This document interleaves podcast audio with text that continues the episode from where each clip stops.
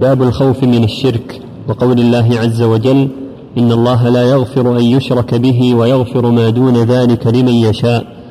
وقال الخليل عليه السلام واجنبني وبني أن نعبد الأصنام. وفي الحديث أخوف ما أخاف عليكم الشرك الأصغر. فسئل عنه فقال الرياء.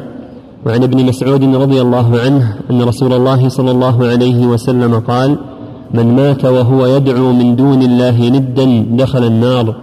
رواه البخاري ولمسلم عن جابر رضي الله عنه أن رسول الله صلى الله عليه وسلم قال من لقي الله لا يشرك به شيئا دخل الجنة ومن لقيه يشرك به شيئا دخل النار. هذا الباب له شأن عظيم فيما يتعلق بالشرك والحذر منه.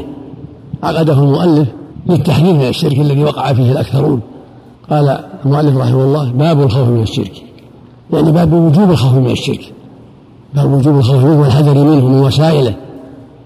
فقد وقع فيه الأكثرون ولم ينجو إلا القليل كما قال جل وعلا وإن تطع أكثر من في يضلك عن سبيل الله. وما أكثر الناس ولو حرصت بمؤمنين فيجب على المؤمن أن يحذر الشرك وأن يفهمه حتى يبتعد عن وسائله وذرائعه قال الله جل وعلا محذرا منه إن الله لا يغفر ويشرك به. ويغفر ما دون ذلك لمن يشاء. فبين سبحانه أن الشرك لا يغفر. ومن مات عليه فله النار نعوذ بالله يوم القيامة.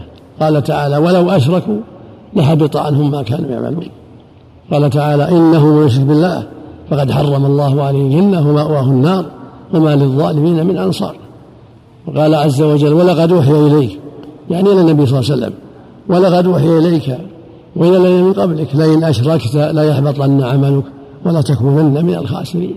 بل الله فاعبد وكن من الشاكرين.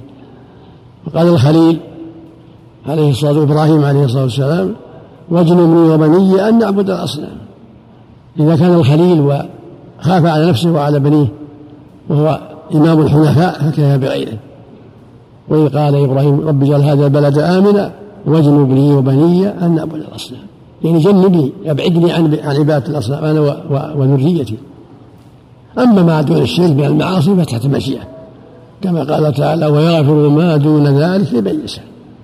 فإذا مات على معاصي على من المعاصي كالزنا أو شرب المسكر أو العقوق أو الربا أو ما أشبه ذلك فهو تحت مشيئة الله. إن شاء الله غفر له وإن شاء عذبه على قدر معاصيه. في النار ثم بعد التطهير والتمحيص يخرجه الله من النار إلى الجنة. إذا كان مات على التوحيد والإيمان والإسلام. فالواجب الحذر من الشرك أكبر الحذر. ثم الحذر من المعاصي أيضا. حتى لا يكون معرضا لا يكون معرضا للنار. وفي الحديث يقول النبي صلى الله عليه وسلم أخوف ما يخاف الشرك الأصغر. يعني أخ ما يخاف على الصحابة وعلى أمته الشرك الأصغر. لأن النفوس قد تميل إليه. يزين لها الشيطان ذلك. فسئل عنه فقال الرياء يقول الله يوم القيامة للمرائين اذهبوا إلى ما كنتم ترون في الدنيا فانظروا هل تجدون عندهم جزاء. كن رأي يصلي رأي يتصدق رأي يجاهد رأي يأمر بالمعروف رأي أو ما أشبه ذلك. كفعل المنافقين. قال تعالى إن المنافقين يخادعون الله وخادعهم وإذا قاموا إلى الصلاة قاموا كسالى. يراؤون الناس. ولا يذكرون الله إلا قليلا. فالرياء من عمل المنافقين فالواجب الحذر منه. وهو يخاف على الصالحين فقد يقرأ إبراهيم. قد يصلي بعض الأحيان يرائي. قد يدعو إلى الله ويأمر بالمعروف يرائي يمدح يقال يقال إنه جيد. فهذا العمل يقترن معه الرياء يكون باطل وصاحبه على خطر. والشرك الأصغر لا يخرج من الله صاحبه لا يكون لا يكون كافرا لكن يكون نقصا في ايمانه ونقصا في توحيده وصاحبه على خطر. ويخشى عليه من العذاب يوم القيامة إلا أن يمحو الله عنه برجحان حسناته. أو بتوبه وفي الحديث يقول مسعود رضي الله عنه عن النبي صلى الله عليه وسلم قال من مات وهو يدعو لله ندا دخل النار. من مات وهو يتخذ الله ند كحجر أو صنم أو ملك أو ولي يدعوه مع الله يستغيث به فقد أشرك. يقول سبحانه فلا تجعلوا الله أندادا وأنتم تعلمون. ويقول سبحانه ومن الناس من يتخذ من دون الأندادا يحبونهم كحب الله الواجب الحذر من ذلك. معنى اتخاذ الأنداد يعني اتخاذ الشركاء. يعبدهم مع الله سواء كان صنما أو وليا أو شجرا أو حجرا أو ملكا أو جنيا أو غير ذلك. يدعوه مع الله يستغيث به ينذر له يذبح يذبح له. هذا الشرك الأكبر. كما يفعل عباد القبور الآن عند عند الأموات. يستغيث يا سيدي فلان اشفني انصرني أنا في جوارك أنا في حسبك هذا الشرك الأكبر.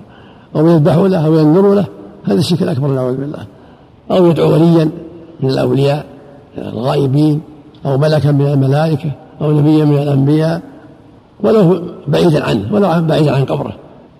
يستغيث به يقول يا فلان يناديه ميت أو غائب يظن أنه يعلم الغيب أو أنه يستطيع النفع والضر هذا الشرك الأكبر.